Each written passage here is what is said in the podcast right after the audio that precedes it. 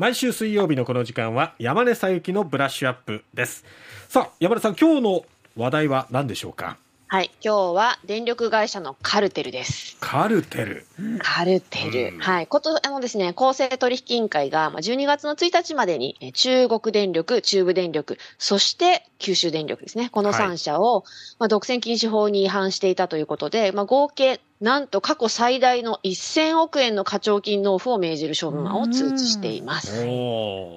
1000億円ですよ。実はカルテルの課徴金って過去最大は道路を舗装する材料の、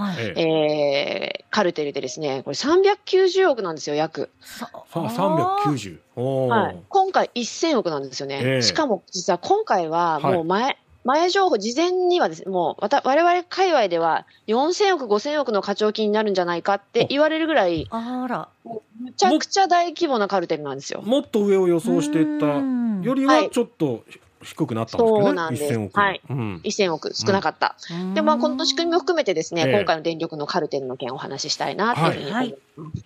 はい、これどんなカルテルなのかって、そもそもカルテルっていうのは、独占禁止法が規制している、絶対やっちゃダメよって言ってるやつなんですけれども、市場ですごく強い力を持っている人たちがみんなで手を組んで、我々これでもう競争するのやめましょうよとか、みんなでこの値段を高くしちゃいましょうよとか、商品の品質下げちゃいましょう、そして我々がその利益を取ってしまいましょうっていうような、裏でこうですね、密約を交わすようなことをして、そして結局それによって価格が上がってしまったり品質が悪くなってしまったりして、消費者が被害を被ってしまうようなことが起きるのを防ぐ、その競争が阻害されることを防ぐための法律で、で今回、電力会社は何をしたかっていうとですね、西日本のエリア、西日本っていうのは、日本は周波数が 50Hz と 60Hz で東日本と西日本分かれています。そうですね。西日本の 60Hz のエリアで電力をもともと自由化してなかったときはエリアごとに電力会社っていうのは範囲決まってましたから、そこにいた関西電力と中国電力と、中部電力と九州電力が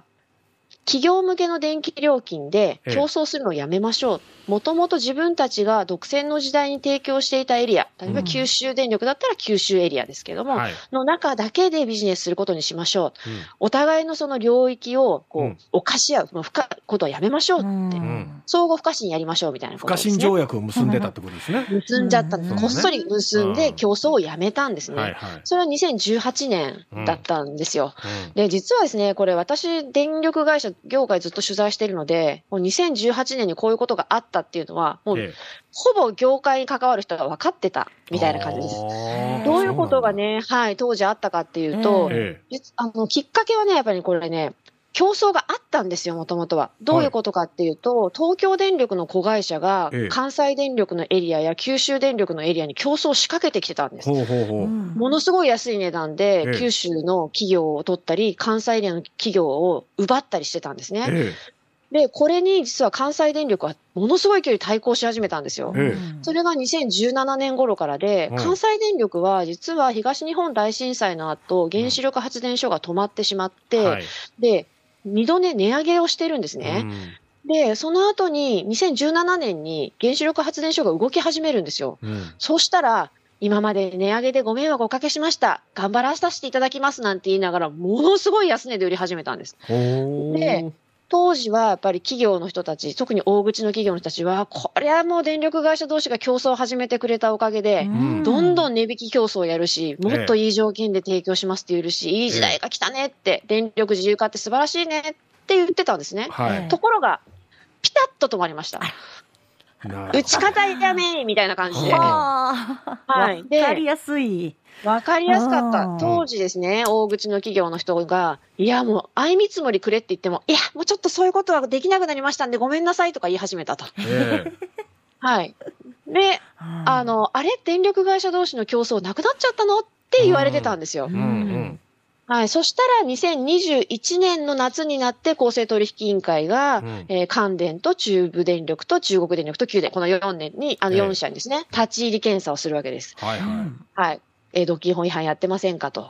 で、これね、立ち入り検査を公取がやる。公取のガサ入れって警察とかのガサ入れと違って、もうこれは真っ黒だ、俺たち勝てるって思って、ったら入るんですよ。ああ、もう 100% 勝てるっていう状況でいくわけですね。うん、ほぼ勝てるっていう状況でいきます。なぜかっていうと、その立ち入り検査をして独禁法違反をやっている、もしやってないってなると、国家権力が企業価値を毀損しに行ったってことになっちゃうわけですよ。なるほど、難しいな。そう、しかもやってませんでした、うちはやってないのに公取にやってるって言われたって言って裁判を起こされる可能性があるわけです、公取が。その時にちゃんと裁判で勝てるだけの証拠があるっていう確信を持って入るので、うん、まあ、去年のですね、7月に公取が入った段階で、あ、電力会社なんかやってたなと、いうふうに言われてました。そこから1年半が経って、まあ、今回ですね、うん、合計で1000億円の、課徴金を取りますよっていうことになったんですね。で、私最初冒頭で4000億から5000億になるんじゃないかって言ってましたよね。はい。はい、これって課徴金って、はい、その対象カルテルやったっていう対象の事業の売上高の 10% がベースなんですよ。まず基準の価格。はははは。日本の電力の売上って全部で10兆円ぐらいあるんですね。おー。で、西日本で大手電力会社のこの4社が企業向けに売っている金額を考えて、そこから 10% っていうとやっぱり5000億ぐらいになるんじゃないかっていう推測なんですよ。なるほど。はい。なんですけど、実はこのカルテルを最初に持ちかけたって言われる関西電力は、はい、課徴金免れてます。なんで？これね、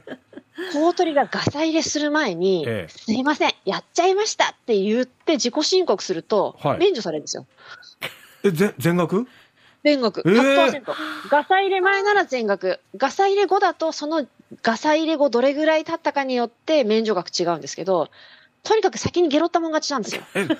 ペナルティなし？なし。ゼロです。だから関西電力が一番事業大きいんですよ。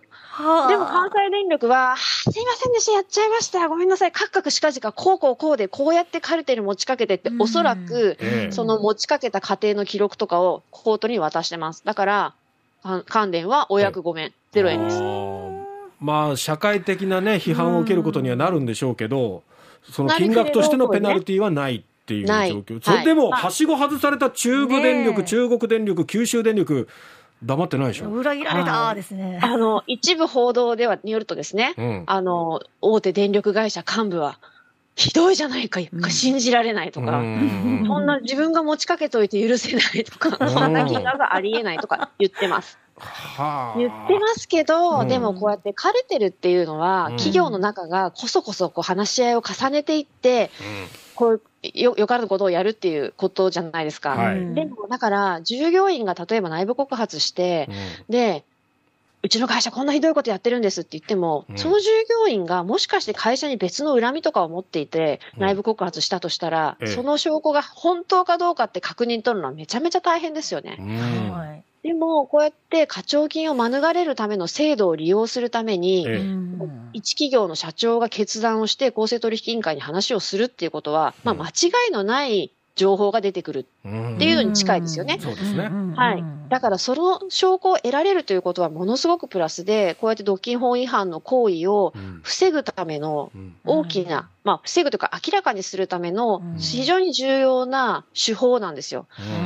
はい。で、関西電力は免れちゃいましたということなんですね。なるほどね。とはいえ、この電力会社の結びつきによって、こう企業向けのその逆に競争が働かなかったっていうのはちょっとでも、ね、どうなのそこっていう、ね、地場企業もはって感じですよね。もうはって感じですよ。もういやだってやっぱりもともとシェア 100% の人たちですよ、電力会社っていうのは、でやっぱり企業ってお客さんの方を向いて、どうやったら自分を選んでもらえるのかな、少しでも安く提供できないかな、ちょっとでもいいサービスを提供して選んでほしい、サービスを続けて利用してほしいって思って頑張るものじゃないですか。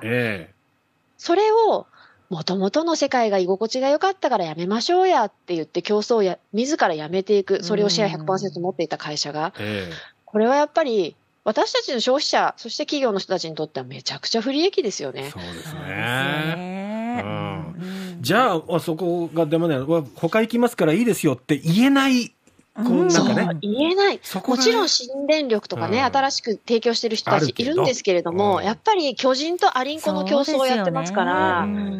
巨人同士がちゃんと競争して、私たちの方向いてくれないとですね、はい、今回の件はもう本当にもう、やっと、まあこうやって表に出てきて、もう、過去最大規模の課徴金だって言って、もう経営を揺るがすぐらいの課徴金なんですよ。例えば中国電力とかだと課徴金の金額が毎年の利益を超えるような水準なので、まあ、これは本当に大もやばいことやってしまったと、こんなことやってちゃいけなかったんだっていうことを深く反省してもらって、二度としないでくださいって、本当に本当に、はい、そういうふうにしてほしいなと思いますね。わかりました。山根さんありがとうございました。ありがとうございました。日経エネルギーネクスト編集長の山根紗友紀さんでした。